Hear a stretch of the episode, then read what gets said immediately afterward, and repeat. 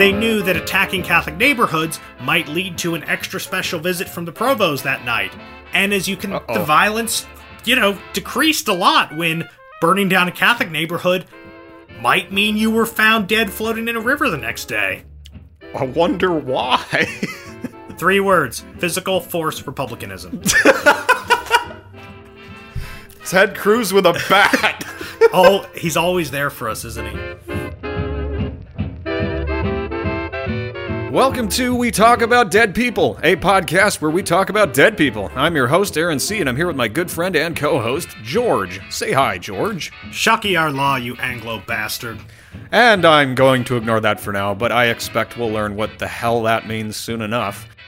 We hope to keep our listeners entertained and interested while we break down various members of the odd and exciting family that is humanity. The way this works is that George and I will do our amateurish best to give a basic account of the major events in the life of a now dead person and give a fairly accurate depiction of their individual character, which is harder to do, but we're going to try anyway. So, George, that that what I just read, that description is not at all what we're doing today, is it? We're talking about the the last stages of Irish history, aren't we? Yeah, yeah, this is this is correct. We are not talking about an individual today. Um and yes, as you just said, and I'm sure anyone listening already suspected, we will be continuing and finally, I promise, finishing our Irish series by covering post independence Ireland, but especially the whole issue with Northern Ireland and the Troubles.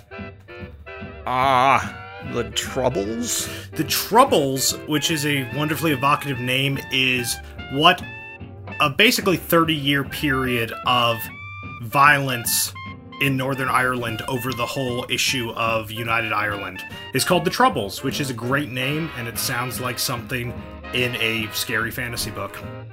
It also sounds like the name of a really dumb horror movie. the Troubles. Right? No? I can I can see it. I can see it with like five total actors, four of whom probably aren't even professional actors, and the fifth looks vaguely like someone who was an extra in a real movie 30 years earlier. Well, that's good enough, so I think it's time to head on down to the History Lab. Let's do it.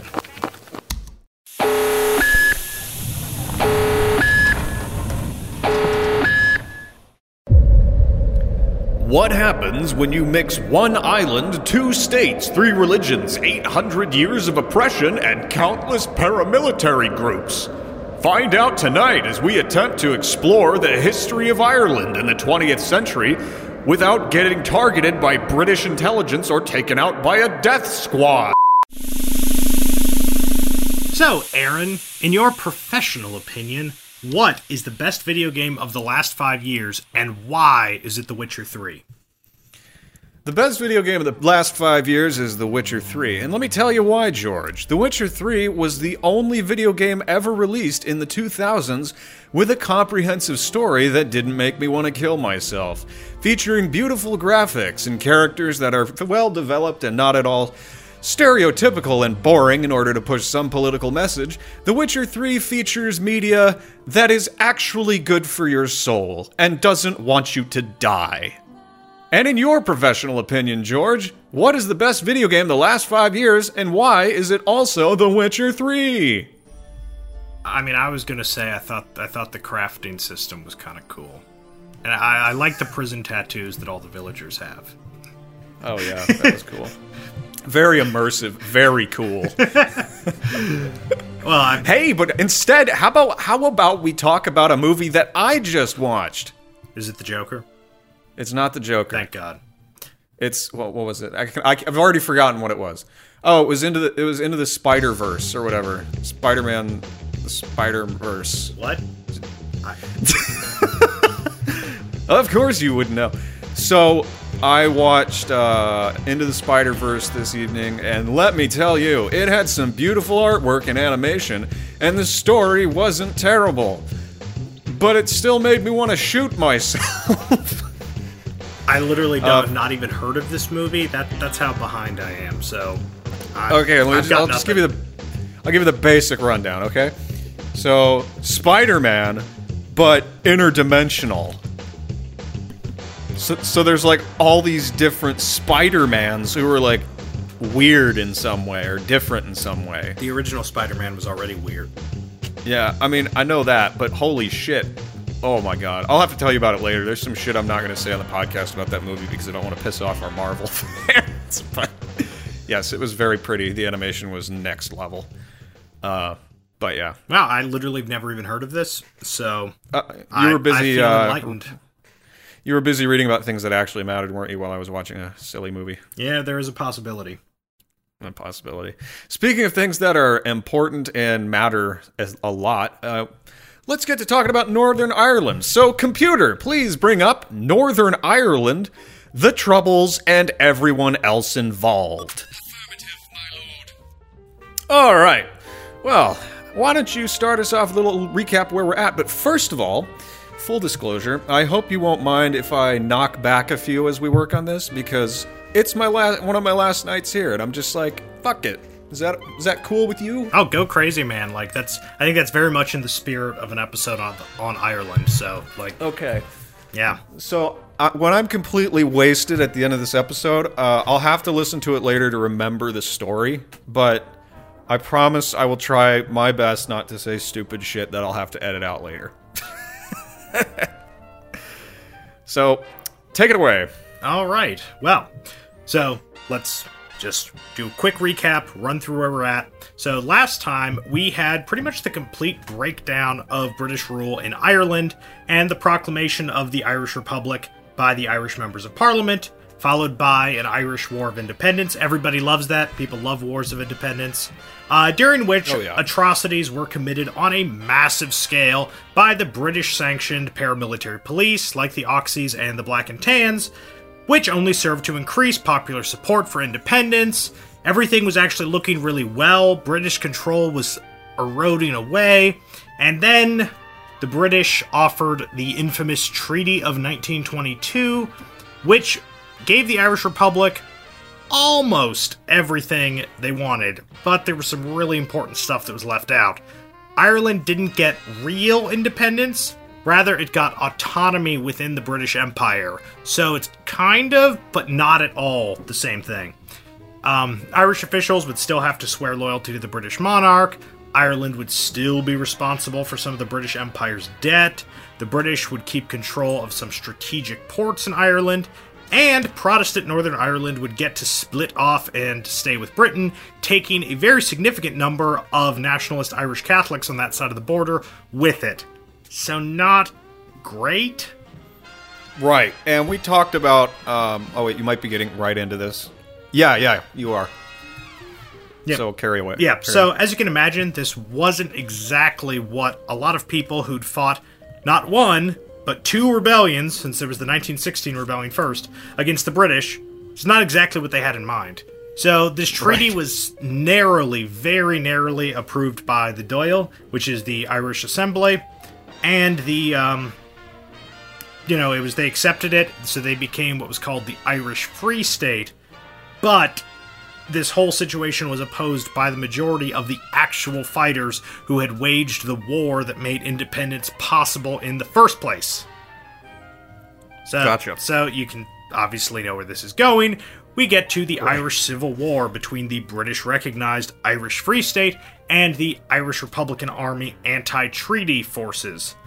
And this is, just gets sad. Despite having the initial advantage in numbers, the IRA lacked the equipment of a modern military, like, you know, tanks and artillery and armored vehicles and all that, while the Free State had lots of free military hardware from the British. Since the British obviously wanted the Free State to win, they were loading them up with goodies. And thus, the IRA pretty quickly lost the cities that it had held and was forced into guerrilla warfare. There was lots of brutal violence and targeted killings on both sides. And when the IRA finally did surrender, there's a huge amount of bitterness and lingering hostilities between the two factions. It really, you know, it really seems like uh, it just get, goes from bad to worse every time someone tries to change something because Britain just can't keep its hands off of Ireland. Yeah, no, it really it really is true. I mean, this has literally been going on since the 12th century. Yeah, and Britain has a pretty strong addiction to shamrock shakes, and That must you be know, it. Must be it. so anyway, after this, Ireland actually stays pretty calm for a few decades. Um, there are a few you know, hiccups in the road, some assassinations and whatnot. But on the whole, it's actually pretty pretty low key. eventually, veterans of the anti-treaty side actually sort of gained the balance of power in the government, and they declare the real independence, i.e., a Republic of Ireland, which is not part of the British Empire, in 1949. By which time they'd also disavowed their paramilitary past, and groups like the IRA were illegal, although they did still exist and were sometimes active, but not usually successfully at this point. Like in the very not successful S Plan, which was the campaign of bombings in Britain to try to force withdrawal from Northern Ireland. So they were around, right. but like I believe at their low point, we're talking two about 200 active members, which considering the fact that you know they'd fought two substantial wars a couple decades before, being down to only 200 people is that's a major decline. Well, good times will do that to people. Yep. You know, like it, if you've got most of what you want, you, are getting fucked over a little less, and you're just like, okay, what? You know, just fuck it. Like, it's not at your doorstep right now in force like it was before. Yeah. And I can I can see getting disinvolved from obviously like radical sects of separatist movements uh, simply because things are better than they were and, you know, it's like these guys are getting older, and it's like, what are you going to do now? I mean, you're just going to be a rebel the rest of your life until you die? Or are you going to just settle? And I, I get that. That, that's a tough place to be, tough decision to make. It is. No, no, it very much is. But I'm glad you mentioned the trouble not being at your doorstep, because that takes us to the issues we're going to talk about today, which is the people for whom there was still a lot of trouble at their doorstep the people of Northern Ireland. So things were pretty calm, and as I, as I said, in the Republic of Ireland during the 30s to the 50s. But things were a lot less calm in Northern Ireland, which was Protestant, mostly, and still very much attached to the United Kingdom. It's kind of actually weird how much they're into the United Kingdom. Like, it grosses me out a little bit, but that's neither here nor there. the majority Protestant population up there, um, you have to go all the way back to our first Irish episode back in like 1994, whenever we started this series. uh, yeah, we're really reaching for this one. Um, the majority Protestant population was mostly descended from Scottish and Irish settlers who were settled in Ireland by the English in the 17th and 18th centuries after they drove the native Irish Catholic population off of their land. So you can imagine there's a little bit of a history of resentment there. Certainly. And this population of Protestants was vehemently opposed to becoming part of the Republic of Ireland, since that would sever their weird connection with England and it would make them a Protestant minority in Catholic Ireland. And when you're used to being a political elite who has absolute control, suddenly becoming a political minority doesn't sound great. Nope. At the same time, there is a very significant Catholic minority in Northern Ireland, about 35 to 40% of the population. So this is not a, you know, this is not small numbers we're talking about here. Yeah. And they were very unhappy with still being repressed and discriminated against and excluded by the Protestant government when the rest of Ireland had finally gotten out of that situation, which they had all been in for like 400 years. Right. Not happy yeah. when, yeah. you know, sort of there's an arbitrary border that's drawn on one side of which Irish people are finally free, on the other side of which they're basically in a similar situation as they were in a hundred years before. Right. Yeah.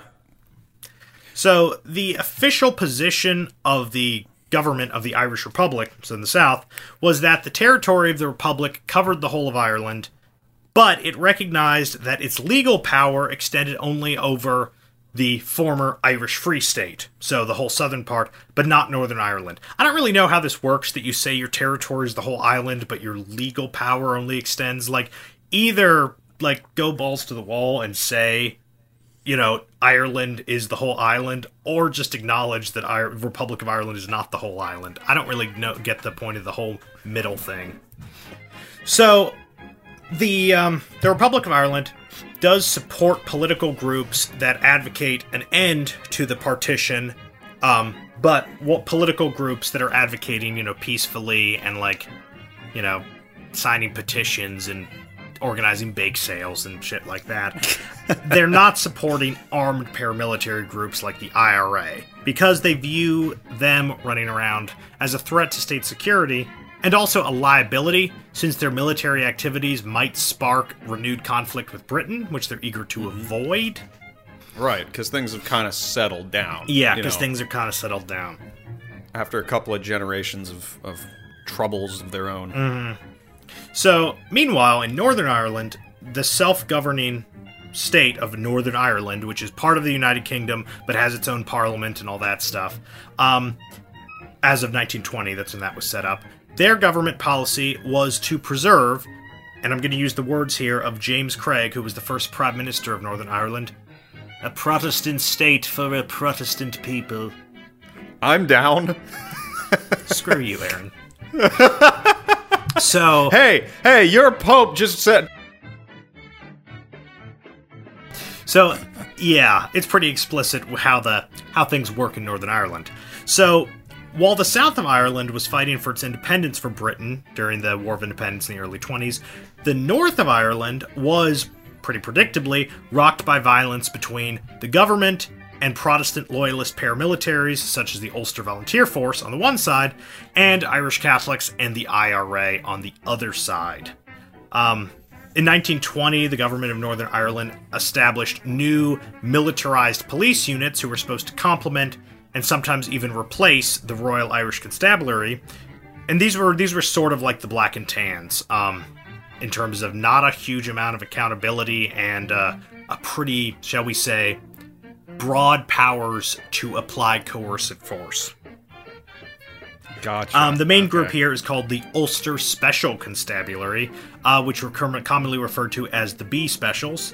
Uh, this force, unlike the RIC, was specifically intended to be a Protestant force.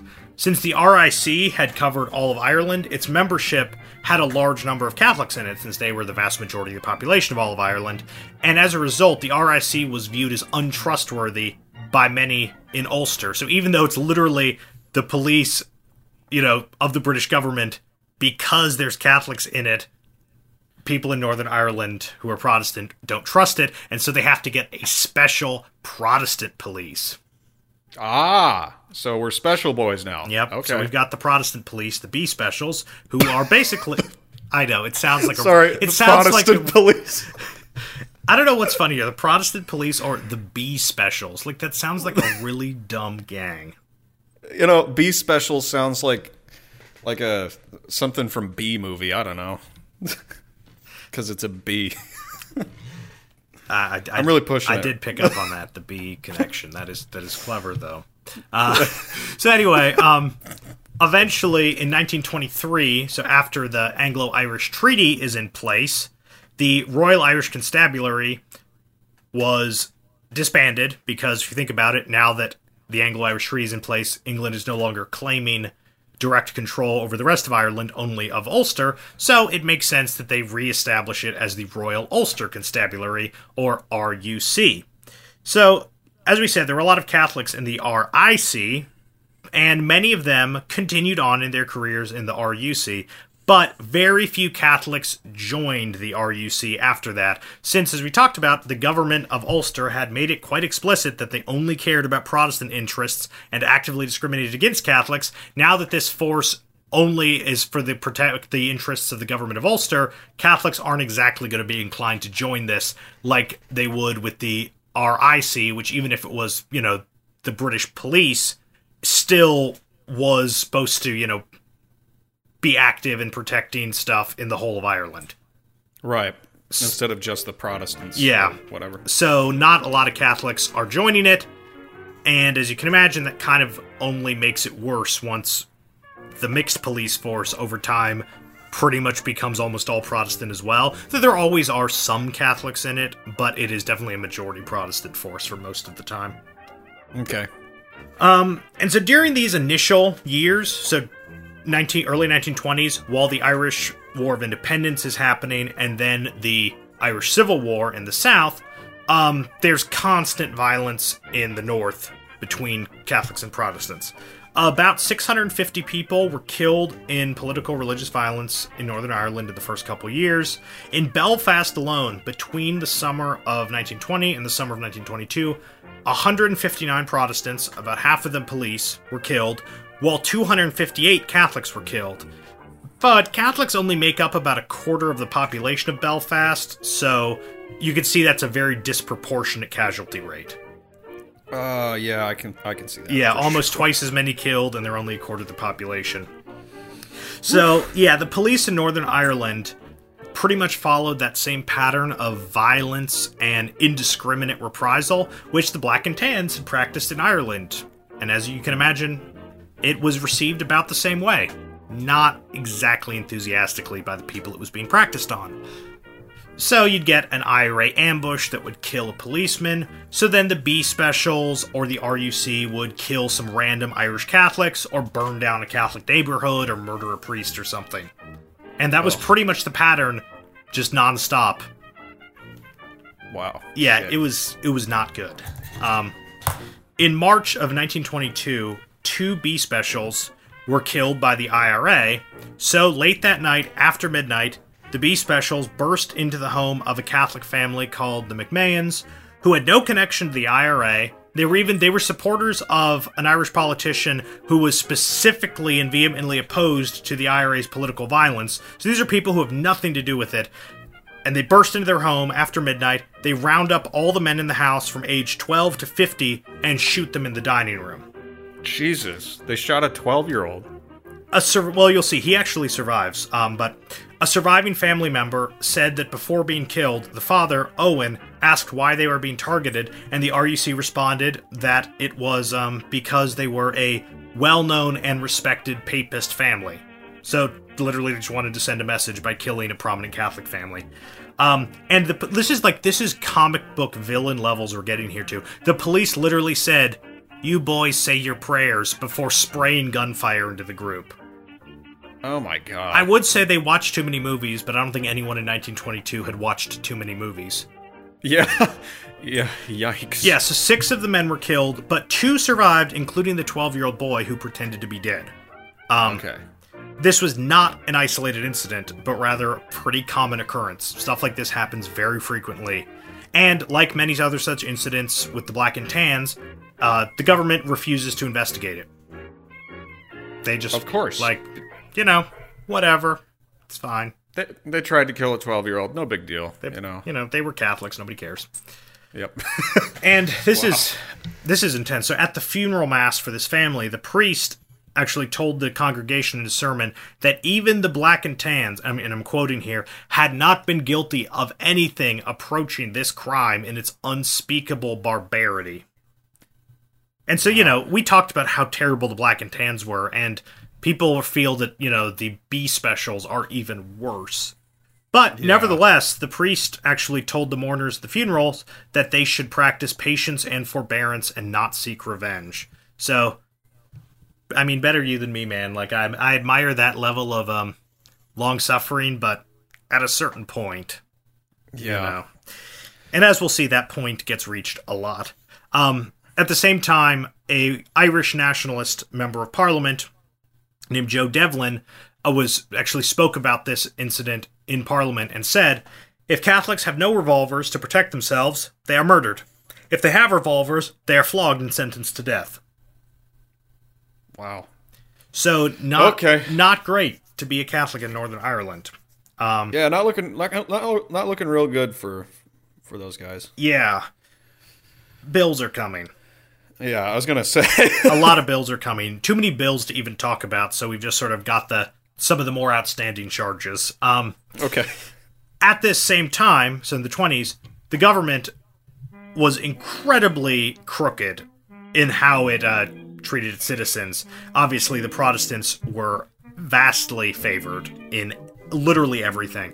So, proportional representation, which was the British standard, um, was actually replaced by majoritarian representation to knock out all the smaller political parties so that the Ulster Unionist Party could basically exercise one party rule, which it did for over 50 years You had Oh, one political nice. party running the government. Um, How nice. Extreme voting restrictions were in place to keep as many Catholics disenfranchised as possible, while districts were ridiculously gerrymandered Uh, to herd all the voting Catholics into as few units as possible, while keeping thin Protestant majorities in all other units, thus leading to the 40% Irish Catholic and nationalist population only having about 20% representation, which of course was impotent against the Protestant majority of government, so Catholics were excluded from all roles within government. Um, and they were also kept out of most local government as well by gerrymandering, except in these very specific areas that the government decided it was going to concentrate them. So, like, you'll have, you know, five districts. One will be 99% Catholic, and then the other four will be like 52% Protestant. So that the Protestants have, you know, despite the populations not being that unequal, the Protestants will have five times as much power. What would Jesus do? I, I don't honestly know. Um, do, do you have thoughts on that? Not this. Yeah. Uh, no. Not. Basically, I think a, a good rule of thumb would be what would Jesus do, not whatever the British Empire did. Like almost almost without exception, I think that if you just take as a starting point not what the British Empire did, I think you'll be pretty close in many cases. Give me one sin of the British Empire and I will deduce the entirety of Christianity. Okay, I'm gonna I'm not gonna lie. That, that was good. Chesterton? Um I don't even remember who it was, but I, that's- remember that quote, and that was good. I'm pretty sure. Like I'm that pretty was- sure that's Chesterton. That was great A. Keep that up, Aaron.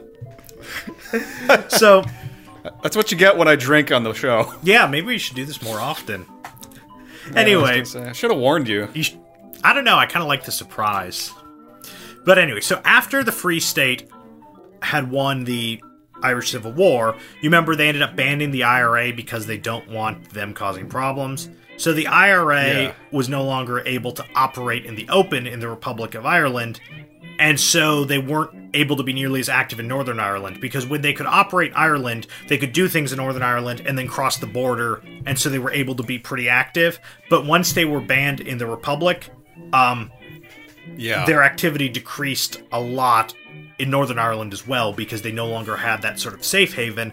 And so the violence in Northern Ireland gradually decreased from its high point there during the 20s, but the repression of the Catholic population remained very, very real. It's just that, you know, people kind of kept their heads down and there wasn't a whole lot of resistance to it. And so there wasn't as much violence, but all the terrible things were still happening to them. They just weren't able to fight back. Sure.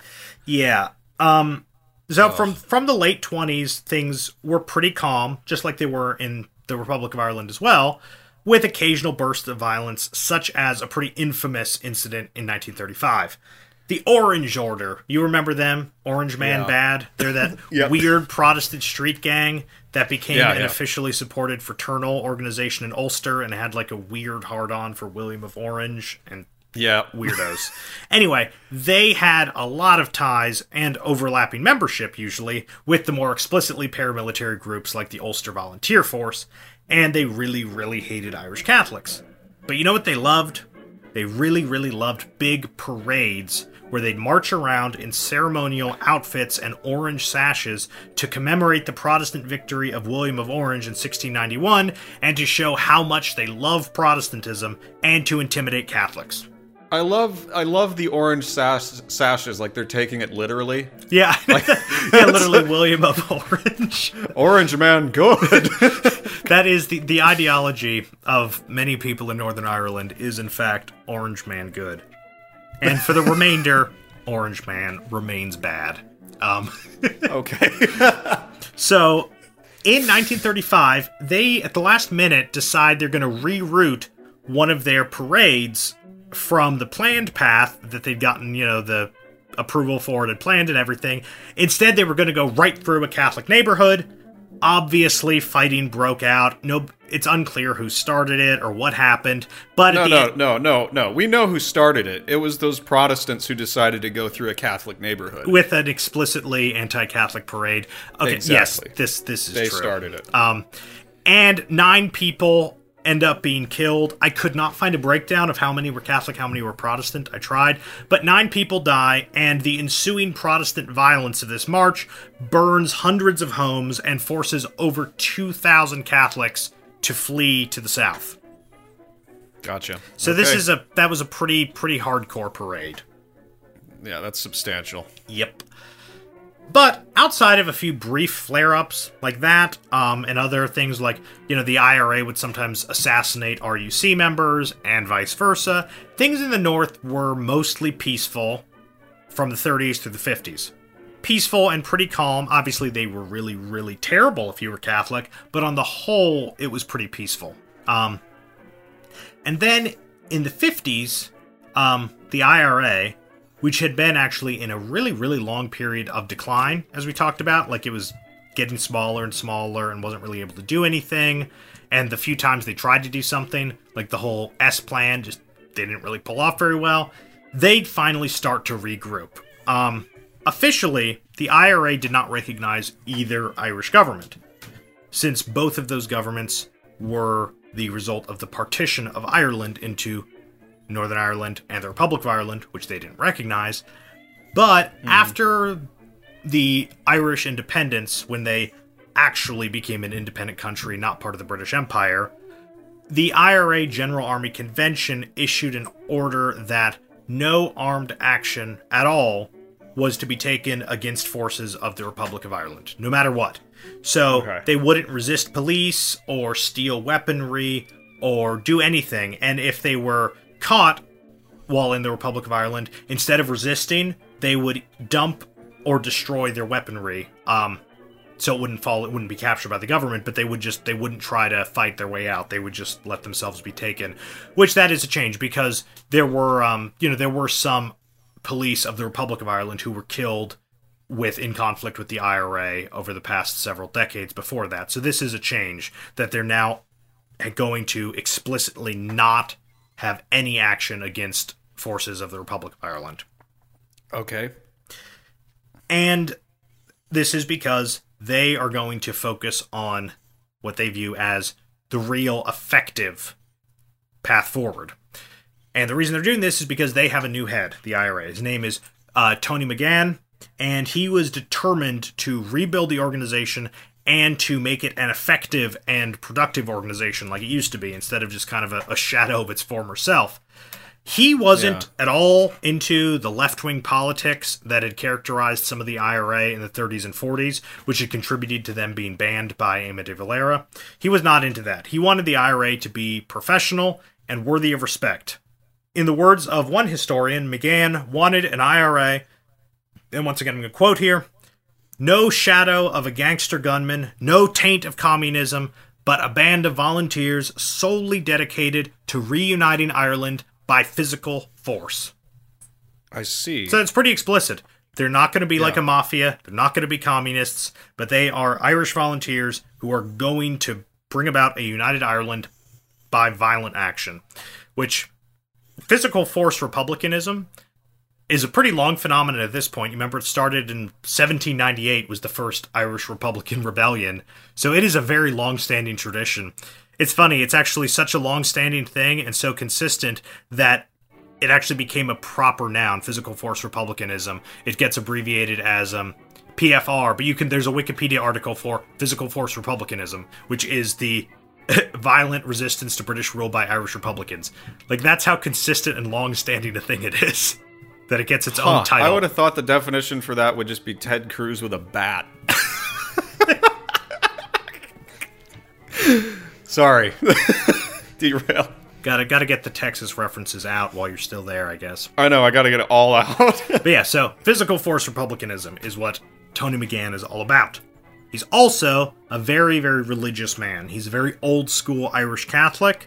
Um, so the persecution of Catholics in the north of Ireland is obviously a thing of great concern to him. Um, when he's in, at one point when he is in prison, he actually organizes a chapter of the Legion of Mary, which is a Catholic prayer society in prison. So this is like a very, very devout man. Um, he formed a chapter of the Legion of Mary in a prison, everybody. Yeah, so this is um, a big change from the IRA the decades before, which was kind of disorganized and had like a lot of weird leftists and also like had a lot of criminals and stuff. This is a man who really wants to bring the IRA, you know, sort of back to the glory days when they, you know, waged a successful war of independence against the British. He wants to get it out of its edgy teenager phase. Basically. Um, he also tries to bring the IRA into closer cooperation with the Sinn Féin party. Um, his vision was that the IRA would be the military arm of Irish republicanism, and Sinn Féin would be the political arm. Remember, Sinn Féin means we ourselves in Gaelic.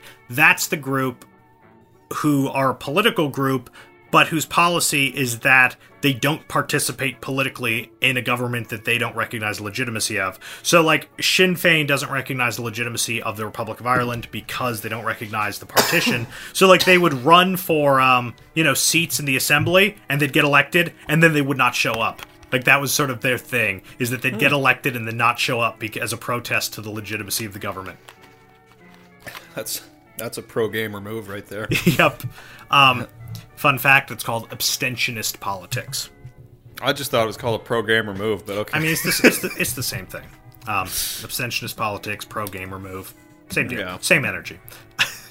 um, so most importantly of uh, Magan's vision, though, is that he wanted to get the IRA back on track in taking effective action against British rule in Northern Ireland. So, through the mid 50s, there was a major campaign of rearming. Um, they would do surprise raids on arsenals and barracks and military bases and stuff, both in Northern Ireland and actually across the Irish Sea in England as well. So, like, they'd break in in the middle of the night and steal stuff and leave before the alarm when it was raised. And, you know, they secured rifles, pistols, submachine guns, squad machine guns, and occasionally more substantial weaponry like mortars and stuff. Um, Thing, things are changing. They're getting the big stuff now. yeah, so th- it was a, it was a pretty well organized um, attempt. You know, sometimes they would fail and be captured, but on the whole, they secured a lot of weaponry and there wasn't a lot of violence. Like I don't think they I don't think they killed anyone during this this phase. Um, Well, that's good. because they just were there to get weaponry. Yeah, 'cause Um, they don't have any guns. Because you know, you remember what happened in the Irish Civil War. The Free State had British supplied weaponry. The anti-treaty IRA had the you know old rifles and shotguns and stuff that they'd used for guerrilla warfare against the British in the War of Independence, and they got their ass handed to them because they could not field a modern military. right. So they don't want they want to avoid that. So they're trying to get you know real arms. By 1955, uh, some of the IRA members were getting really impatient because you know they they're they're raring to go. They want to do something, and Magan is, as you probably could tell, he's a pretty cautious planner. Like he doesn't rush into things. Yeah. So you got members growing impatient and trying to launch their own attacks against Northern Ireland, little little sort of splinter groups. And so there are a few RUC and IRA casualties, but nothing substantial. One guy accidentally blows himself up while building a bomb in a basement. It's not so nothing huge happens, but um, people are getting impatient, and so 1956 they finally launched the real campaign, and it's hard to say if that was when they really wanted to launch it or if they realized that the longer they they didn't do it the more people they were going to lose to sort of splinter action which Yeah. wouldn't be effective because it'd be isolated and you know poorly planned and stuff. So it's hard to say but they finally launched in 1956 the border campaign also called operation harvest was what they referred to it as in their plans. And um, they'd been encouraged by the very strong showing of Sinn Féin in Northern Ireland in the recent UK Parliament elections, which they won several seats in Parliament. Not that they took them, because that's kind of their thing, is that they don't, but they won several seats in Parliament. And so the IRA thought this is a good sign, Republicanism is strong, this will be a good opportunity to really start the campaign, and, you know, the people of Northern Ireland, the Catholic people anyway, will respond to this. Um, That makes sense. Yeah. They also chose to very deliberately to avoid launching any attacks in or around Belfast because they wanted to avoid having mass killings of Catholics in reprisal, which is what was happening in the 20s. You remember there was all the Yeah. violence on the border, and as a result, people were being slaughtered in the streets by Protestant mobs. So they wanted to avoid that. So like Tony Magan, I actually really like Tony Magan. Like he seems like an actually very thoughtful and sort of plan like he seems like a smart guy but also like a actually human person Yeah, I mean, it's not like he's it's not this this uh, rage driven, you know, bat wielding Ted Cruz. He's a strategist. He's an operator. Like he's got this. He's like looking at these situations. He's like, okay, like I know what would feel good for everybody is to just blow shit up. Yeah, like Um, in the center of Belfast. Yeah, like, and he's like, but we're not going to do that because that would trigger. Like, this is a big brain moment. You know, he's connecting this red yarn to all these pictures, and he's like, okay, if we blow up Belfast, it'll kill all our Catholics, so we can't do that. But if we don't blow up Belfast, the Protestants still live there. yep. Yep. So, as so anyway, they don't attack in Belfast, but they do launch a simultaneous group of attacks on targets along the border. Um, and so these include like B special barracks, military barracks, radio transmitter stations, um, you know, sort of targets that are involved in the enforcement of British rule over Northern Ireland. Um, okay. and the, these attacks are intended to destroy objectives, not to engage in, you know, extended gunfights. So they're not trying to, you know, have an extended battle. They're trying to do very targeted action to destroy physical things, buildings, and Okay. radio stuff, and infrastructure. Uh, some of the attacks are repelled, and there are gun battles, but others are successful. Um, a number of the targeted, like B special barracks, are destroyed, and human casualties were actually avoided, with one exception. Only one R- one RUC man was killed in a gunfight during this first phase, but the um, government Northern Ireland, of course, immediately start rounding up and jailing without trial anyone in the north they suspected of being Republican. So one RUC man is killed, and in this initial phase, and about 400 people are jailed without trial. Okay, that's uh, normal. Yes, that's 1956. 1957 gets a little a little more wild. Um, most actions were still simply destruction of buildings and acts of sabotage, like we said. But there was one very real, real, intense battle on New Year's Day, first day of the year. Um, 14 IRA soldiers launched an attack on the B Specials barracks in County Fermanagh. Um, they hoped to take it by, you know, take it by surprise and destroy the barracks but and it's unclear exactly how it happened if like they'd gotten advanced word or if somebody saw them or whatnot but they did not surprise them and there was a big gun battle and two ira men including a relative of mine were killed and the retreating force of the ira was pursued back to the border by over 400 b specials and british soldiers Now, hold up. You don't get to just say a relative of yours was killed in here without telling us a little bit of a story. oh well he was a he was pretty young and he um you know was in the ira he was a devout catholic he was also a mem- uh he was not a longtime member of the IRA because I can't remember how old he was. He was really young, and this was, I think, his first like major action. And he got shot several times during the gunfight, and then while they're retreating, he actually he died um, from his blood loss and stuff during the retreat. Wow. That's amazing that you're that close to this. Yeah. Um, the funeral of that my relative and the other guy who were killed were attended by over fifty thousand people. So yeah, these attacks actually had pretty wide support among many Irish Catholics. Um, you know, the Republic of Ireland, because th- that's a lot of people to show up to your funeral. Fifty thousand. Yeah, no shit. However, the Irish government, which, as we always talked about, wanted to avoid inflaming relations with Britain, began interning IRA suspects en masse without trial, just like they were doing in the North. Oh, also, um, I don't know why I didn't put this in here. So that attack, 1957, where my relatives killed, that is the attack that the song "Sean South" from Garryowen is about. Whoa. You remember that song? Oh, shit, I think you played this for me years ago. Yeah. Twas on a dreary New Year's Day. You know, you remember that. Yeah, yeah. I Yeah, so that's that. that's that is that song is about this battle where my relative was killed. How about that? Wow. Yeah, so pretty crazy. Pretty crazy. So now that there's a policy of internment without trial on both sides of the border, the IRA kind of becomes unable to effectively operate, just like they were before. Because if you can't have sort of a safe haven you can go back to, you can't really plan things. Yeah. And so the whole thing was kind of fizzling out. Um, parts of the IRA had stopped participating altogether. The IRA is divided into like regional groups. So like by county, you know, there's the the Cork, the county Cork IRA, the county Armagh IRA. Like it's divided up by county, and so you had sort of counties that were dropping out of the action. And by 1961, um, the activities had decreased so much that both the Republic of Ireland and Northern Ireland had actually closed down their internment camps because it slowed down so much that they didn't think it was worth it to keep these big internment camps open. Uh, the last casualty of this border campaign was an RUC officer who was killed in November of 61, but really 61 was very quiet overall. There were very few casualties.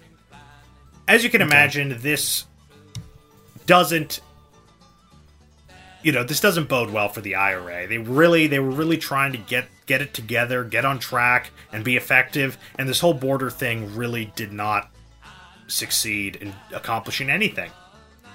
So, it's kind of a watershed moment. Um McGahan uh, resigns as head of the IRA. I think he becomes a taxi driver. I can't remember. Anyway, he actually lives like several decades and like he's just nice, nice old man. He never marries. Um, he has like a couple of siblings, and I think uh, I think he ends up moving in with like one of his sisters. He seems like a nice dude, honestly. But anyway, well, so he not to the British. Well, being nice to the British is actually being evil because you shouldn't be nice to them. Yeah, if you're if you hate the British, you're you're technically a nice old man. I'm I'm yeah. sorry to tell you this. So the so um, all of you listening who have had your opinions changed on the British Empire, you are now nice old men, and welcome. enjoy enjoy your retirement. Um, enjoy being a curmudgeon. so yeah, so the failure of the border campaign is kind of a watershed moment for the IRA as people were trying to figure out what had gone wrong and why it hadn't sparked significant uprisings among the Irish Catholic populations of, Nor- of Northern Ireland, which is what they'd hoped. You know, everybody's looking for answers and trying to figure out what happened and how can we avoid this happening again. Yeah. Um, are we doing an honorable mention this week? I didn't get one done. Okay. So sorry. That's fine. I okay. didn't know, so I just wanted to check because I didn't want to like get to the end and you'd be like, "Is it time yet for my honorable mention?" Like as we're closing the show. I'm too busy for that shit. so okay, Sorry. good. Then we can continue on. So yeah, people are trying to figure out why. For some members of the IRA, including Cathal Goulding, who replaced McGahan as chief of staff, that is the leader of the IRA, the answer was that social and economic issues were what really mattered to people, not the old school nationalist republicanism and the Catholic versus Protestant thing. He thought none of that really mattered. Um, okay. It was all about economic stuff. So oh, he starts Marxist, isn't he? Yes, he is. Oh, for Christ! He sake. starts reforming, transforming the IRA and leading it down the road of leftist and, within a few years, explicitly Marxist politics. Oh, this can't go well. Yeah, so he's he's got sort of his little group in the leadership who just all become Marxists because the um, the IRA border campaign failed, and that seems like a really big jump to me. The border campaign failed. Let's literally, you know, become adherents of Marxism. I don't get it, man. I don't get it, but okay. So, under his leadership, the IRA starts working with communist groups and actively engaging in politics, which the IRA had, for a long time, i.e., literally forever, had refused to do, since, as we talked about, it didn't recognize the legitimacy of the government of the Republic of Ireland, so it wouldn't participate in it, and obviously it didn't recognize the government of the of Northern Ireland either. Needless to say, yeah. So they wouldn't do politics. But under uh, Goulding's leadership, they start getting involved politically. They thought that rather than uniting Ireland by ending British control over the North with hashtag physical force republicanism, um, sorry, I just really love that term. It's just it's a great physical term, force. physical force republicanism. I just see Ted Cruz with a bat. I don't know what else to say. I'm just gonna I'm gonna get that tattooed on my chest. Physical force republicanism. Anyway, um, so rather than that, they think that instead they could end the violence between Catholics and Protestants through awakening class consciousness among the workers and getting them to direct their energy collectively against the bourgeoisie. Oh, okay. We've heard this one before. Yeah. yeah, so they think that if they can just convince the Protestants and the Catholics to be friends, they somehow think Marxist dialectic will literally end 500 years of animosity and violence. And Well- that that makes them tonight's biggest loser. Um, yeah, so it's it's a complete change from what the IRA had long been about. The IRA, for a long time, was about physical force republicanism, uniting Ireland by driving the British out and forming, you know, the Republic of Ireland, and at various stages, either implicitly or explicitly, Catholicism was a big part of the IRA based on the fact that, you know, the people who supported them were pretty much almost exclusively Catholics, the people they were fighting were almost exclusively Protestants, so there was a big religious element. And the, this new flavor IRA just thinks that, um, you know, materialist dialectic is somehow going to fix all this. Yeah, no, that's I got that. Uh, it's like the IRA being infected with Marxism. I just got that that meme of SpongeBob shouting, "Soiled it, soiled it." that's what it feels like.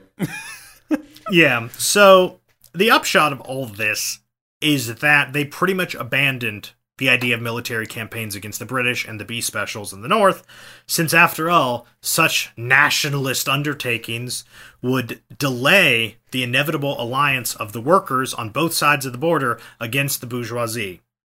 So, yeah, they pretty much give know, up the like- whole point that they existed for. Dude, do you remember a few weeks back when they accused that Jewish woman who was like leading Romania and doing a decent job of being a nationalist because she was trying to export uh like political prisoners from Romania to Israel or whatever and they're like you're a nationalist and they had to like take her out or whatever. I do remember. Yeah, my god, man. It's the same shit every time. Yeah. So the result of this is that they were reluctant to, and by which I mean they just stopped, uh, using force to defend Catholic areas of Northern Ireland, especially in Belfast, when they came under attack from Ulster loyalists. With that, which that is what they'd been, the IRA had been doing since the 20s.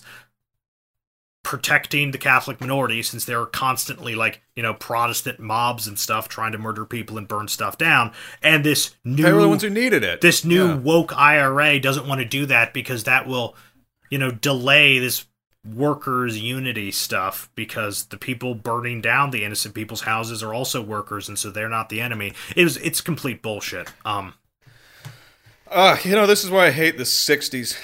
But carry on. yeah. Um around the same time, so the 60s, um the allegedly moderate unionist prime minister of Northern Ireland, Terence O'Neill, uh, tries to introduce some little reforms to kind of lessen the discrimination against Catholics a little bit, but he gets shut down completely by um, Protestant leaders in Northern Ireland as well as his own Ulster Unionist Party. They're like, nope, nope, not doing it, not happening. Gotta So gotta gotta- on those Catholics. He yeah. just gives up on that. It's like, okay, well, I tried. But in response to this, um, you know, that the idea of reform was kind of put out there and then just fell apart. You end up with a big civil rights movement among the Catholics, the Irish Catholics in Northern Ireland. Um, it was a nonviolent movement that wanted to use peaceful means of protest to try to end the many forms of systematic discrimination against Catholics that was happening. Um, they would do marches and protests and stuff, like, you know, peaceful, nice stuff. But their nonviolent demonstrations were usually viciously attacked by Protestant paramilitaries, usually with the police standing by and watching, sometimes with the police participating themselves. How familiar does that sound? Wow. Pretty Just saying. familiar. Pretty Yeah. In one very notorious incident, uh, a civil rights rights march by Catholics was attacked by a loyalist mob of about 300, over 100 of whom were out of uniform B specials. Um, they used stones and clubs and iron bars and bats with nails driven through them to beat the unarmed protesters. The government, including the supposedly moderate prime minister we just mentioned, blamed the marchers for inciting this by marching and refused to prosecute any of the Protestants. Okay. Well, I mean, I'm about to go full 180 on what I said earlier about like them marching through a Catholic neighborhood, them being the instigators. Uh, Well, I think there's a slight difference between a- a, a, there's a civil rights difference. march and a um, we are celebrating Protestant triumphalism and wearing weird sashes and throwing rocks march. yeah, no, I, I'm not. I didn't mean. I was kind of joking. I mean, Yeah. what I mean is is like it's different when the They also weren't going through a neighborhood. They were marching through the countryside where no one lived. The mob of Protestants directly came to them. Okay, well, that changes everything. Forget everything I said. I am stupid. Yeah.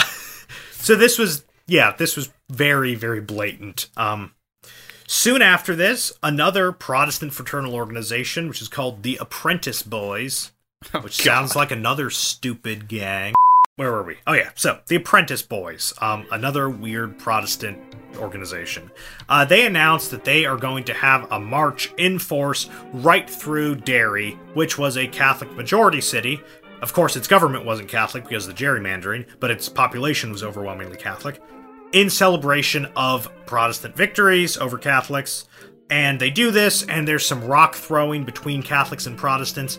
It's hard to tell who who started what, but there's some rock throwing, and that soon turns into a full scale riot as the police show up and protect and also encourage the Protestant combatants, which leads to the police sort of leading a massive mob towards a Catholic slum neighborhood, which was known as the Bogside. But the residents of the Bogside actually like put up barricades to block entrance to it, and they're ready. And when the police and the mob try to force their way in, they uh, start throwing Molotov cocktails from the roofs at the uh, police, and st- that effectively stops the mob from going in since there's now a wall of fire. Well, I was about to ask, how did the police know the difference between the Catholics and the Protestants? I mean, they all, they all look the same, right? Except that the Protestants are all like, They're probably wearing some sort of weird ceremonial thing because remember they're on a march. oh yeah, and, And- they're called the Apprentice Boys.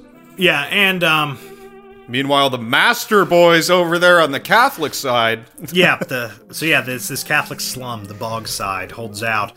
But since the police and the mob get stopped there, it just kind of devolves into a citywide battle as hundreds of civilians are battling it out between Catholics and Protestants. And here, I have no idea how the police would figure out who's who, because it basically just devolves into chaos. The police are just beating up any Catholics they find, everyone's fighting everyone else. The police actually flood whole city blocks with tear gas. Um, the riots last for days.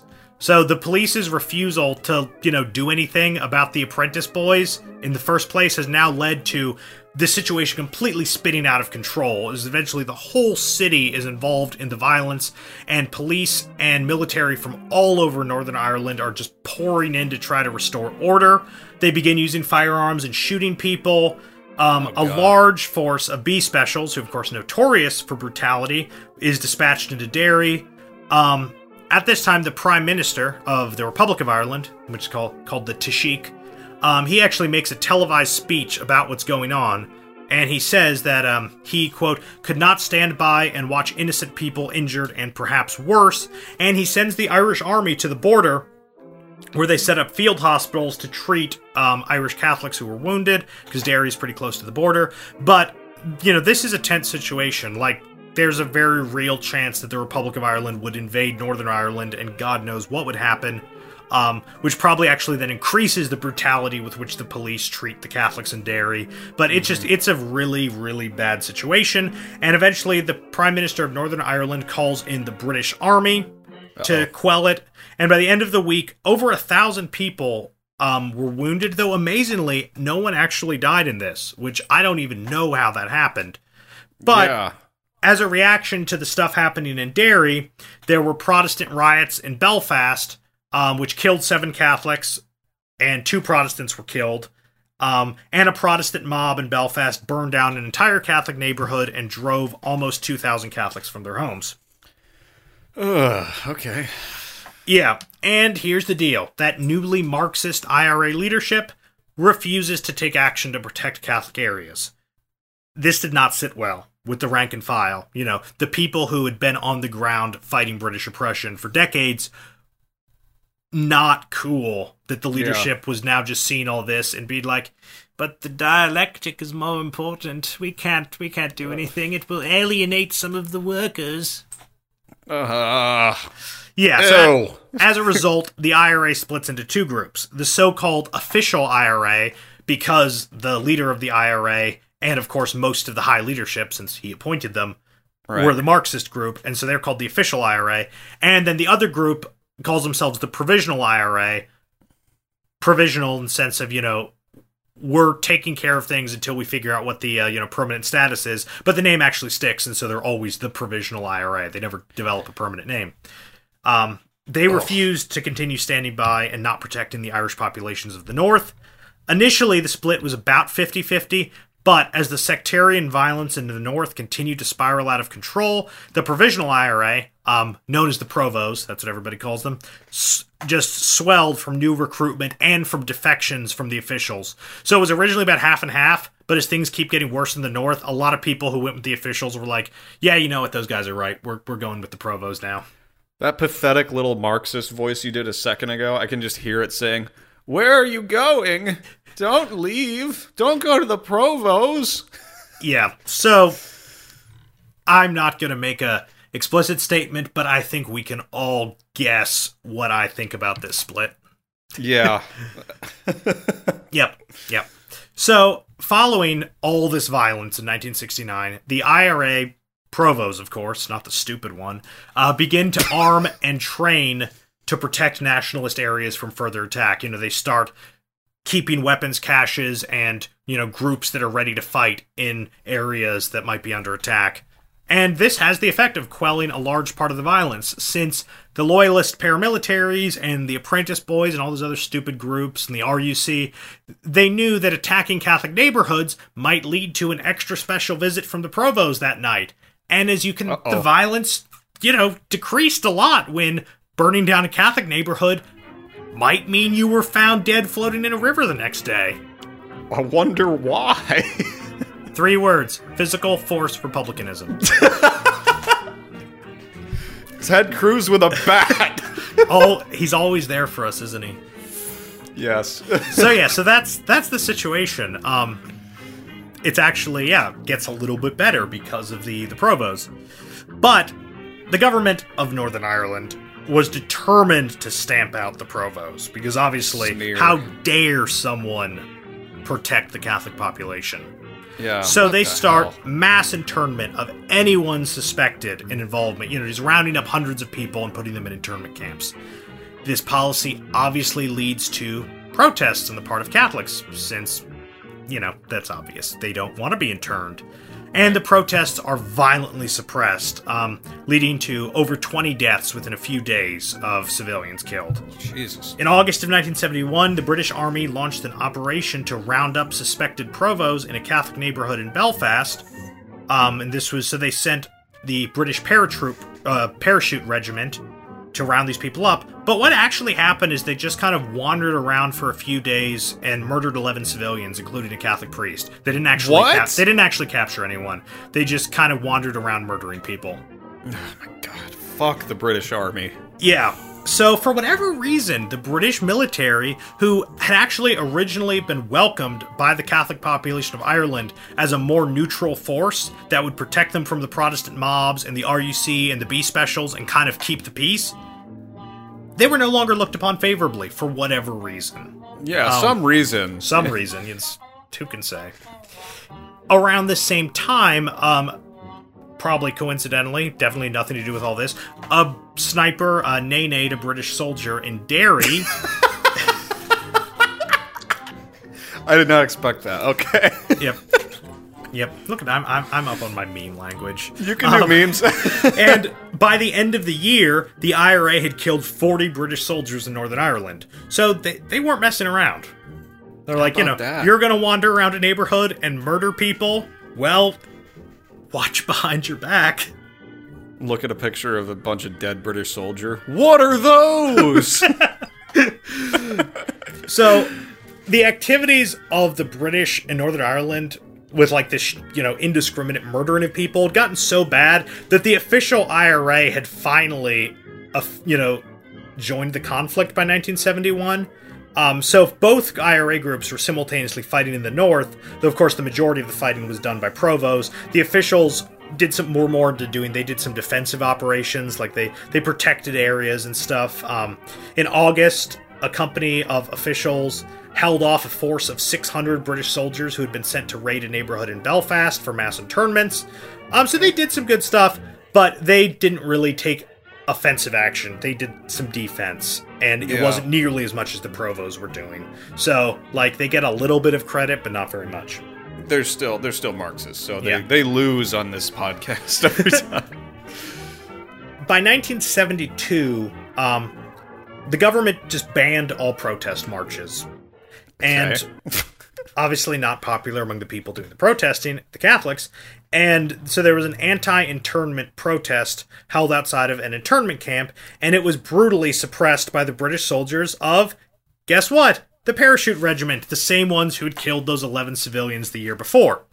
Um, 14 people, most of them teenagers, were killed in an event which became known as Bloody Sunday. I've heard of that. I've Yeah, heard- most of them were shot in the back as they fled from the violence after the soldiers began beating the protesters with clubs and rifle butts. You know, these literal, like, you know, 15 year olds would run away and a British soldier would just shoot them in the back as they're running. bastards. The official British Army position, I hope the scorn in my voice was evident, was that the paratroopers had reacted to gun and nail bomb attacks from suspected IRA members. However, Oh. now this is funny, apart from the literal soldiers who were there, all eyewitnesses, including the protesters, local residents, and both British and Irish journalists who were there, the soldiers fired into an unarmed crowd and were shooting fleeing people and shot people tending the wounded and were never fired upon themselves. No British soldier was wounded by gunfire or reported any injuries after this, and no bullets or nail bombs were recovered that would show that they'd been attacked. But obviously, they did still go off. George. Trust the They- government, folks. they- they- oh my god. Okay. Yeah. So this is it's it's disgusting. Um this is widely considered the real start of the period of Irish history known as the Troubles that we talked Okay. about. Here This is go. when it's it's it gets real. Um despite the brutal violence that's happening, the official IRA for some reason declares a ceasefire later that year and it's like, "All right, we're done. We've done our part." However, there were some sporadic retaliatory killings of soldiers and police still undertaken by officials, um, but they've officially officially stopped um, participating in the war. But some individual members still are. But as the res- as a result of them sort of you know saying we're done with the with the war, the popularity of the officials just plummets further, and the popularity of the provos surges because you know just think about it there's so much anger and resentment going around you know especially among like young people like you know the, all those teenagers murdered in Derry and Bloody Sunday you know young people have a lot of energy and a lot of anger. Yeah. and it just reaches a fever pitch. And the provos are the only ones putting that anger into action. And you know the officials the old government of the IRA had pretty much gone uh, gone on to you know their own business and didn't care anymore.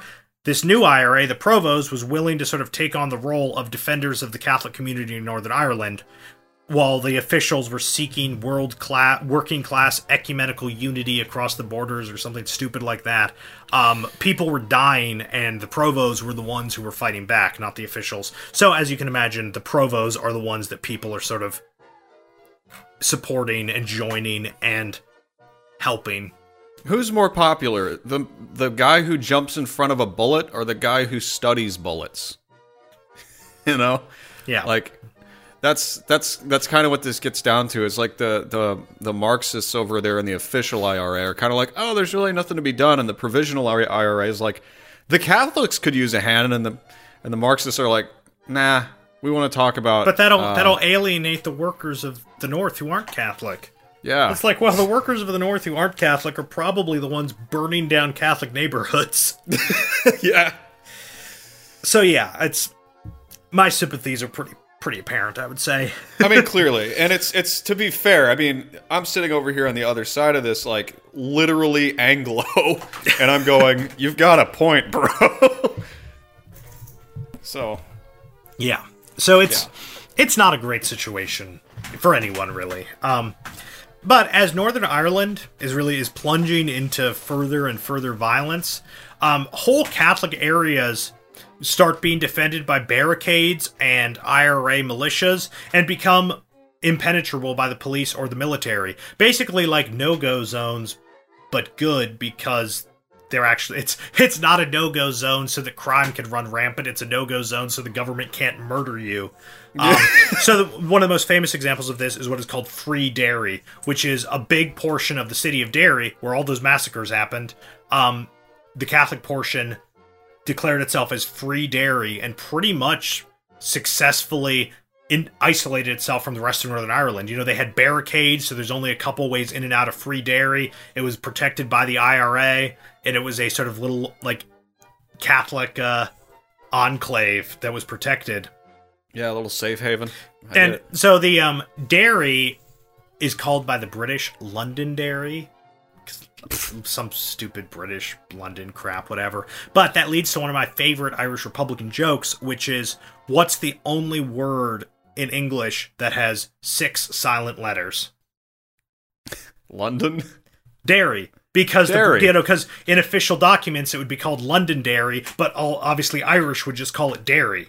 And Right. so oh. the only word in the English language with six silent letters is Derry because you know there's an L O D L O N D O N that aren't said.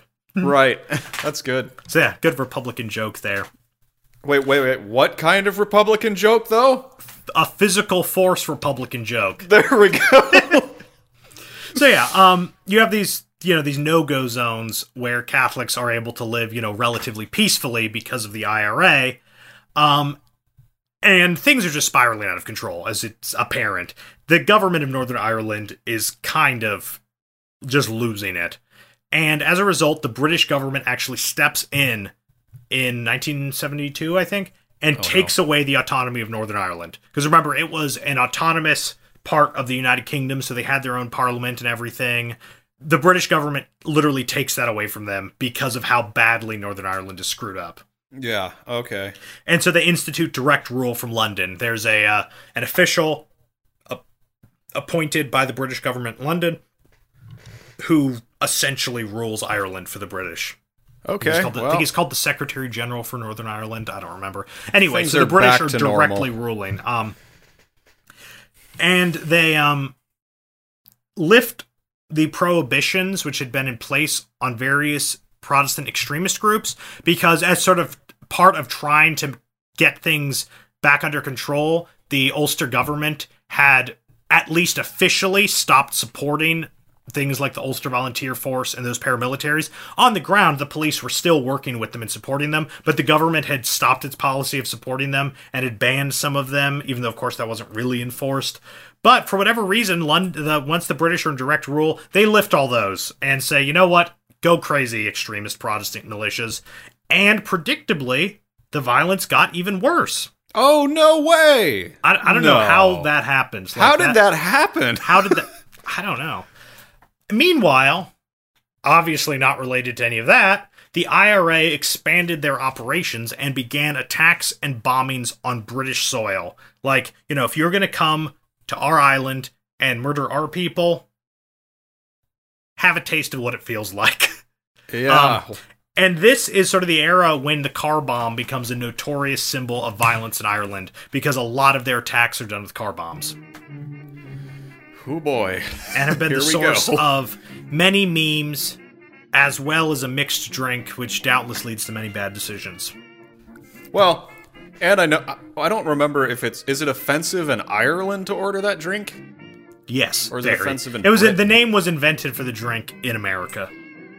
So yes, Oh, it would be okay, it's it would be very offensive in Ireland to order that drink. Um, Okay, I would So yeah, never that- order one then. yeah, the car bomb becomes a notorious symbol of this violence, and the British, for their part, are doing their best to do as much violence as they can as well, and they're just actively collaborating with Ulster paramilitary groups. Um, they're just pretty much openly working with these guys and just doing ridiculous and heinous stuff.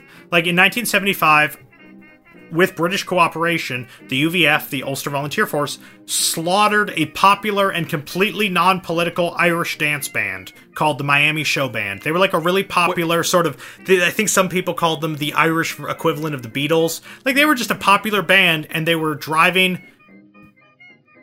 Uh, from I can't remember what city they were driving outside of in Northern Ireland after a concert, and their van just is stopped by the um, Ulster Volunteers with a British officer there supervising them, and they just murder all the members of this band. I Are you one- I kidding think, me? I think a couple of them survive, but most of them die. Yeah. Why? I don't even know at this point. There's actually a documentary about this, about this particular thing. I can't remember what it's called, but I'm sure you can find it googling it. There's a documentary Miami Show Band. specifically about the UVF murdering this band. I feel like we definitely need to put one of their songs at the end of the show. I th- oh wait, I think I remember something about. I think what they were going to try to do is search their van as an inspection and then plant a bomb in the van that would then blow up at their hotel that night which was in a Protestant area and then they would say look you know the Catholics have attempted this bombing and then use that as an excuse for reprisals but I think they messed it up and the bomb went off while they were still there at the checkpoint and so they realized we can't let anyone you know survive who will say what we just did and so they shoot everyone i think that's what happened but somebody does survive Holy shit, dude. yeah i'm trying Oh to piece this God. together it was a while ago i watched this documentary but yeah it's just it's terrible it's really really terrible Yeah, yeah. No, th- here it is, right on on a, right on Wikipedia. Not that you should trust Wikipedia, but in this case. So, yeah, uh, so there I'm were. Yeah there are various like ceasefires and attempts to negotiate some sort of settlement but they never really work and the violence continues pretty steadily through the 70s um, in 1979 now this, this is a heartwarming story i love this one. A very influential british statesman and a member of the royal family lord mountbatten who was the former viceroy of india he was the lord of the navy he had a three-way relationship with his wife and the Indian political leader Jawaharlal Nehru. Um, they had a threesome. It was it's he was a he was a notorious sexual deviant. He also probably had a thing for little boys.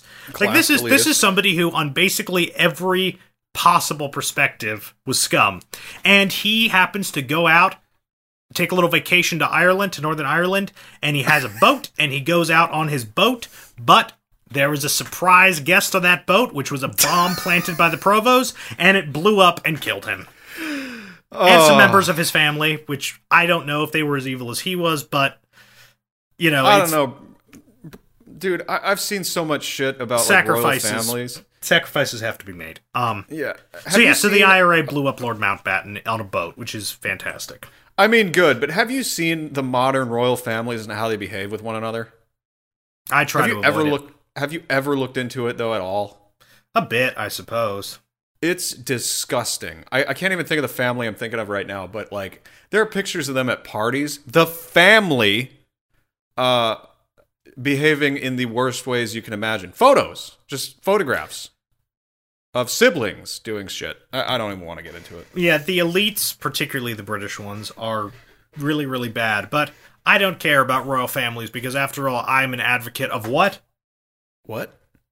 Physical force Oh. republicanism. yes. Very good. Yes, physical force republicanism. Don't care.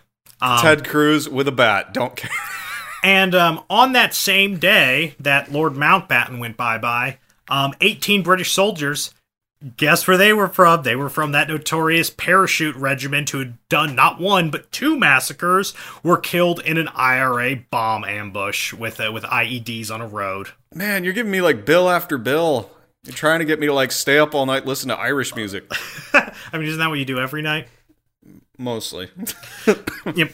But by the 80s, the IRA had kind of lost hope that it could force a British withdrawal from Northern Ireland by decisive military attacks, which had been the original plan, is that we'll hit the British really hard and eventually they'll have to leave. And they realized that they just didn't have the resources to wage the kind of war that could for- militarily force a withdrawal. So instead, they develop a strategy which is known as the Long War, which involved a less intense but much longer term campaign of you know, violence and sabotage and bombings and stuff that they could just continue indefinitely to kind of wear the British down. Um, so that's what the Provos are doing. Meanwhile, the official IRA had completely abandoned violence and had become a political party. I think they just called themselves the Irish Workers' Party. But when they did that, and this is getting very familiar, a group split off, which was called the Irish National Liberation Army, which wanted to still be Marxists but also do violence. Okay. Yeah. Um, and then that group split as well various points. At one point, I can't remember the name. I think a split off from that group started like doing tons of drug trafficking into Ireland, and so they kind of just became a criminal organization and not actually, you know, advocates of physical force republicanism. And as a result, the Provos wiped them off the face of the earth because they weren't into Okay. that shit. Um, That's good. yeah, they were like, you know, you can't call yourself, you know, Irish patriots and just be drug traffickers. Screw you. Yeah. Um, I can't remember what that group was called though. But anyway, so the British government, um, at this point began. So remember, they're still just ruling Northern Ireland directly. There is no Northern Irish government anymore. They began treating captured IRA members as ordinary criminals rather than political prisoners. Um, and trying them in secret courts. So no, they were no longer getting you know the sort of captured soldier thing, they're now just treated as criminals, and they're also tried in secret courts because I pr- the official reason is that if they tried them in courts how you're supposed to, there would be jury intimidation. I think it was probably just so they could kind of skip the whole due process thing, convict everyone. Well, yeah. This, however, leads to massive prison strikes. People who are Irish Republicans already in prison are very upset about this, and this culminates in the Great Hunger Strike of 1981, in which 10 imprisoned Republicans, um, both provos, mostly provos, but also some people from that Irish National Liberation Army, died of starvation in protest of British rule of Northern Ireland. Jesus. The first to die um, was a man named Bobby Sands, who was a provo. And while he was in prison, he was elected to the British Parliament by the Catholics of Northern Ireland. Um, like that's how that's how this was a this was a very widely supported movement, the prison strike. That they literally elected him to Parliament while he's like dying in prison. Holy shit. That's amazing. Yeah. Um there's a famous quote by him that I love and I want to share with you and it's it is this our revenge will be the laughter of our children. Hmm. So like, you know, this like so many of these people, this is a guy who just wants a free and peaceful Irish republic without the British and without a Protestant, you know, elite domination over the population. Like like I love that quote. Our revenge will be the laughter of our children. I sent you a meme this week about Bobby Sands, didn't I? Yes, you did actually. Yeah, um, do you want to, do you want to share what that was or I can? Uh, you'll probably do it better than me.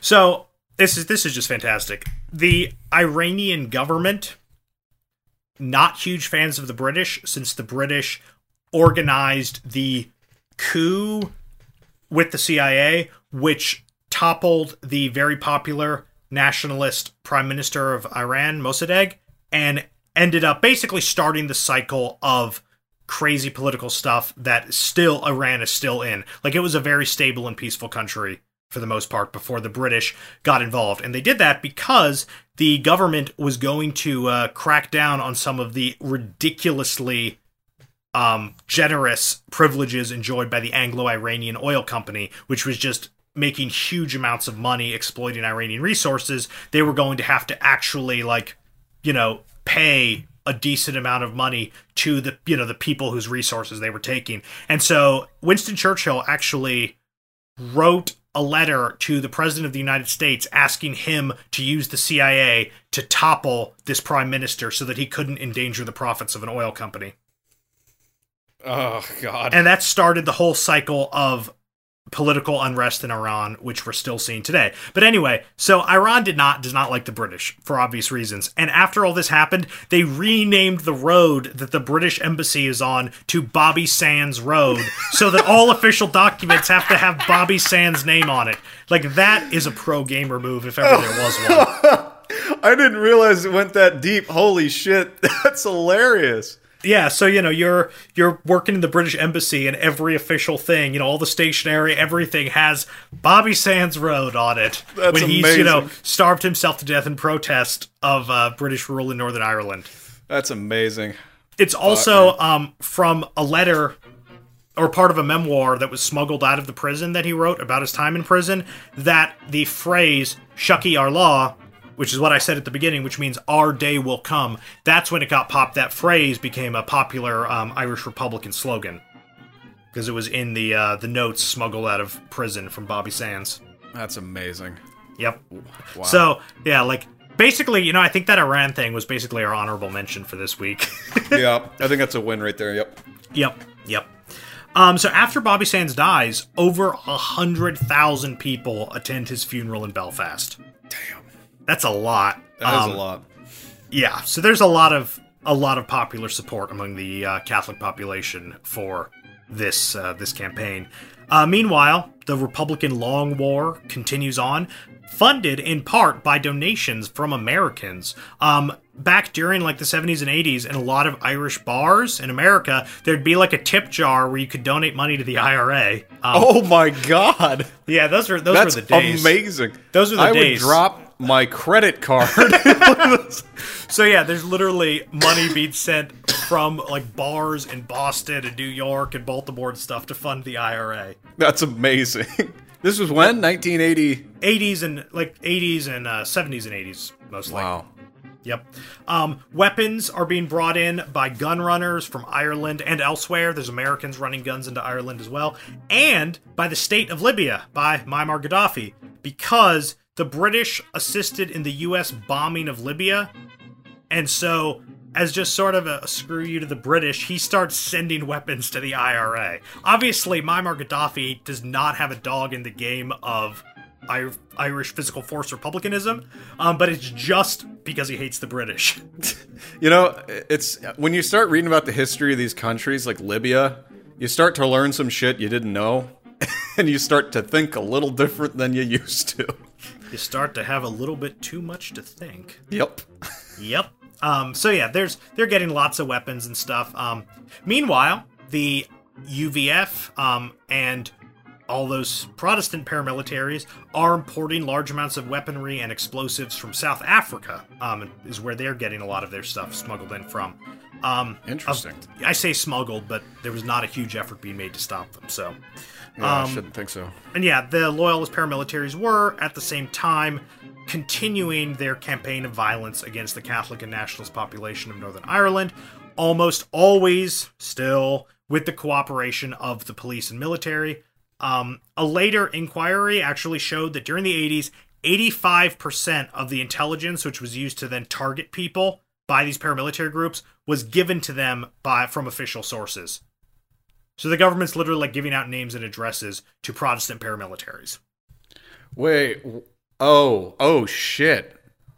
Yeah, it's like, hey, these you know these people are probably re- Irish Republicans, and they just you know give the names and addresses to a paramilitary group that goes and kills them. Jesus Christ. Yeah, so eighty five percent of the intelligence that they're using to target people is coming from official sources, the police and the military. Wow. Yeah, um, the most high profile IRA attack in the 80s was the Brighton Hotel bombing, in which a 100 pound bomb was detonated in the basement of a hotel where a British um, Conservative Party, so the ruling party at the time, conference was being held. They missed killing Margaret Thatcher, the Prime Minister, by only a few minutes, um, but the bomb killed five, including a member of parliament, and wounded 31. And the IRA claimed responsibility and said it would try again, and they issued this great statement, um, which I'm going to read. Mrs. Thatcher will now realize that Britain cannot occupy our country and torture our prisoners and shoot our people in their own streets and get away with it. Today we were unlucky, but remember, we only have to be lucky once. You have to be lucky every time. Give Ireland peace, and there will be no more war. Oh my god. And the best thing is, this part of this, the we um we um only have to be lucky once, you have to be lucky every time, has made it onto Facebook like mom sphere as a motivational poster. They attribute to Margaret Thatcher the quote, we only have to be lucky once. You have to be lucky every time. As an inspirational quote from Margaret Thatcher, when it is really from the IRA statement about their attempt to kill Margaret Thatcher. My But God. you literally like see it, you know, superimposed over a picture of a sunset or something being shared by moms on Facebook. That's I kid you not. I literally came across that. That has to be on purpose. That has to be on purpose. I don't know, man. I don't have a lot of faith in humanity anymore. Yeah, well, you know, it's like okay, I've been, I've been. Margaret Thatcher has been requested several times, and I just haven't tackled it because I, I know that that's very touchy. Um, but that's amazing that they got uh, her potential assassin. I mean, hey, hey, man, if you want me to tackle it, I will frickin' light her up. All right, light her up, man. Um, I don't know. I don't know shit about her. Yeah, um, that's we can we can definitely put that on the agenda. Like I'm, I've got I've got some fire. But anyway, um, so that's just a fun thing with that the Facebook meme. Um, let's see other big things on February seventh of nineteen ninety one.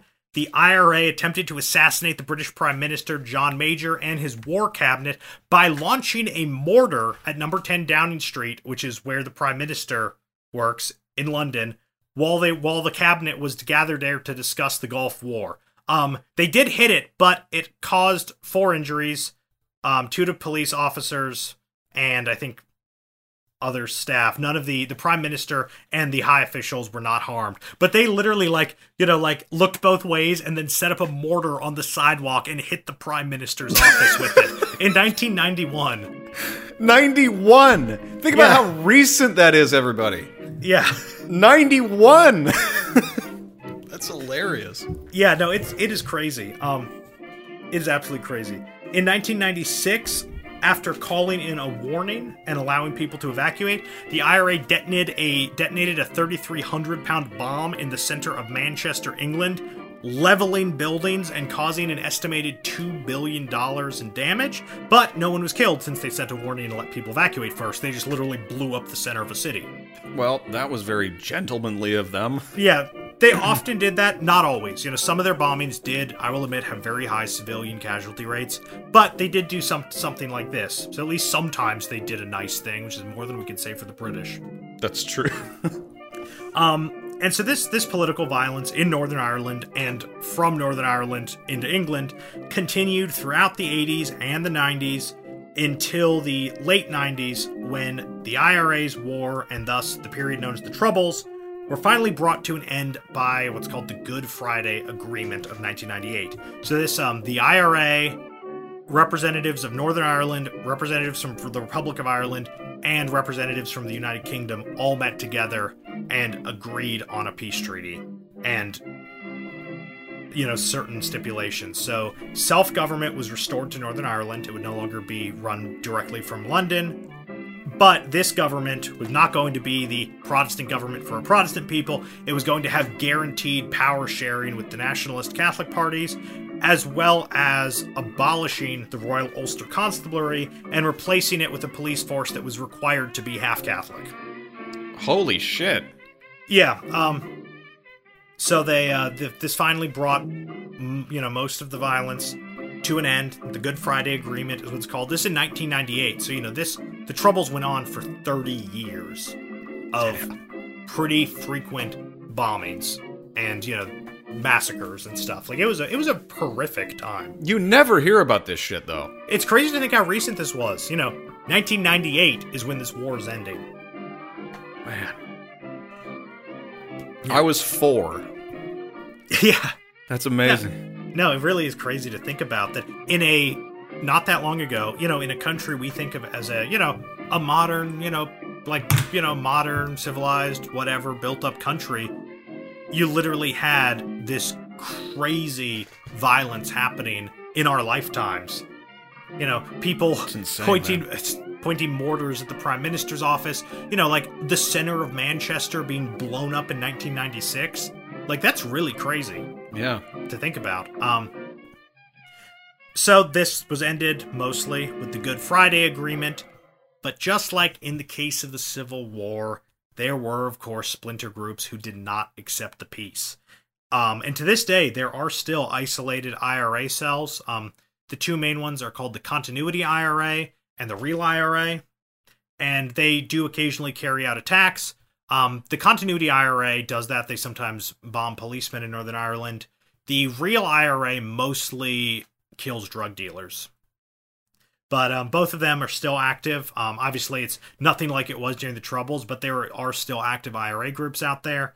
Um, because at the end of the day, you know, Ireland still is a div- country that is divided, and the scars of British imperialism are very, very real. And the literal 800 years of torment and oppression inflicted on the Irish people leaves some very, very deep impressions.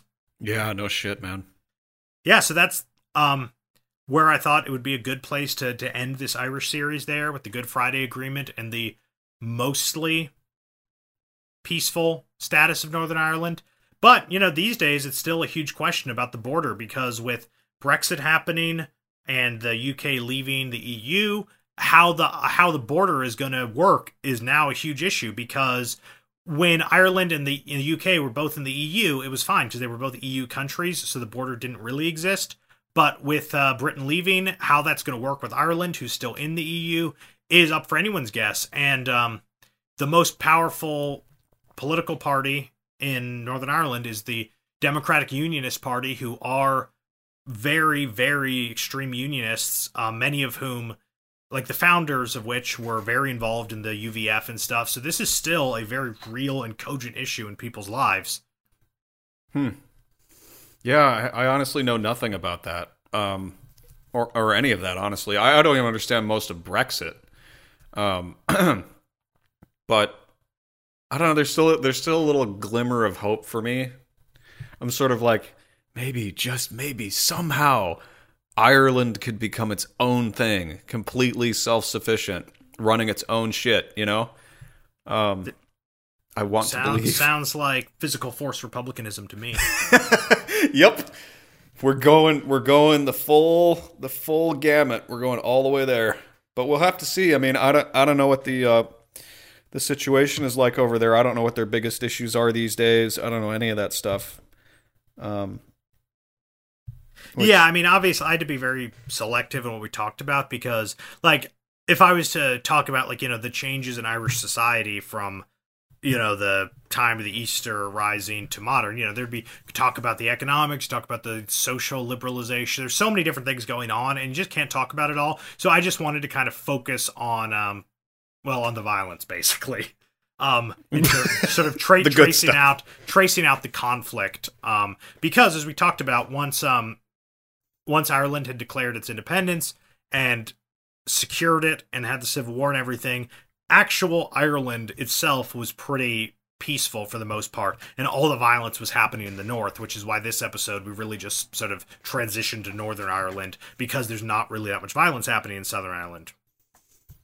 Makes there's sense. violence coming from Southern Ireland to Northern Ireland. Yeah, yeah. Well, cool. Um, yeah, man, great job bringing us through the history of Ireland. Seriously, and giving yeah, me a, a it's some crazy, break. crazy stuff. Um, yeah, so I hope you've enjoyed this. Um, obviously, there's tons more, but this is just kind of the outline of Irish resistance against invaders over the course of 1500 years. yeah, I, I mean, I would say that this is a good place to get started reading on your own. If you if you've enjoyed this series and you want to learn more, this is where it's up to you. You know, because uh, there's just so much to read on. And one of the things I've discovered just working our way through this series and other series that series is series that we've had, um, and even individual episodes, it's just like there's so much to read. At a certain point, you have to start doing it yourself. So if you've found this episode or this series particularly compelling and you want to know more, it's literally just picking up books. That's it. That's my Sesame Street message. Do you have anything you'd like to say in closing, George? I don't know how to read. you just made all this up. all right, pa- I think it's time to what? It was pa- it was passed down to me and the traditions of our people. all right, man. I think it's time to head to the surface. I think so. Yeah, it's it's getting late. It's getting late. And I gotta go to bed because I gotta be up early.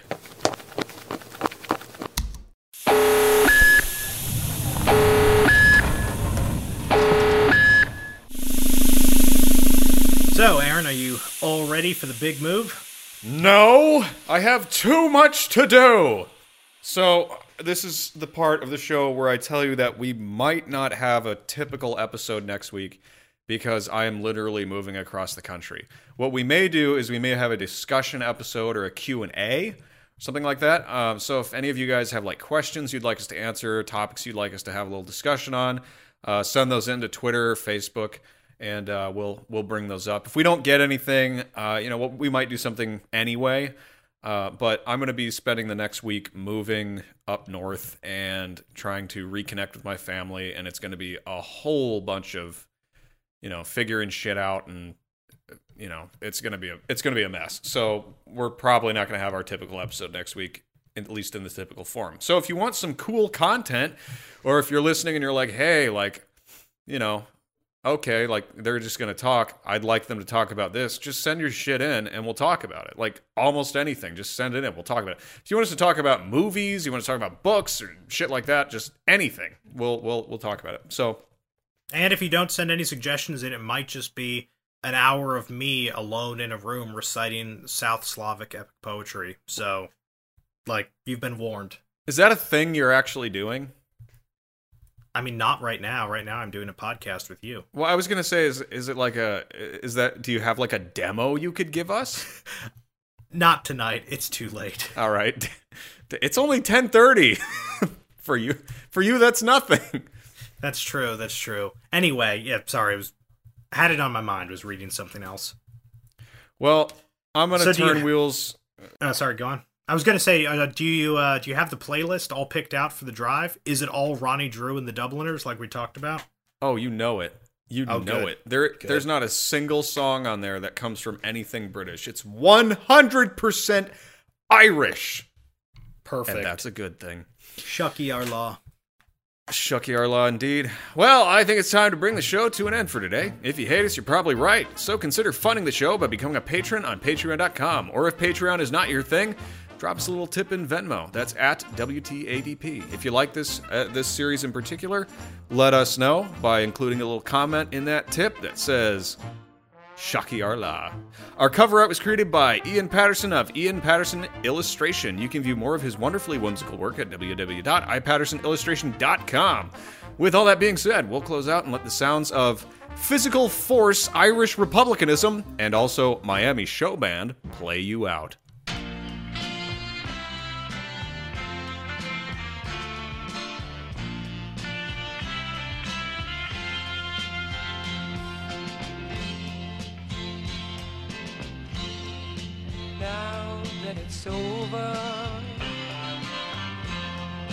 Time to say goodbye. I'm sorry that I took your time with a poem that didn't rhyme. We had such good times. We even laughed in rain but I'm sure it would all work out.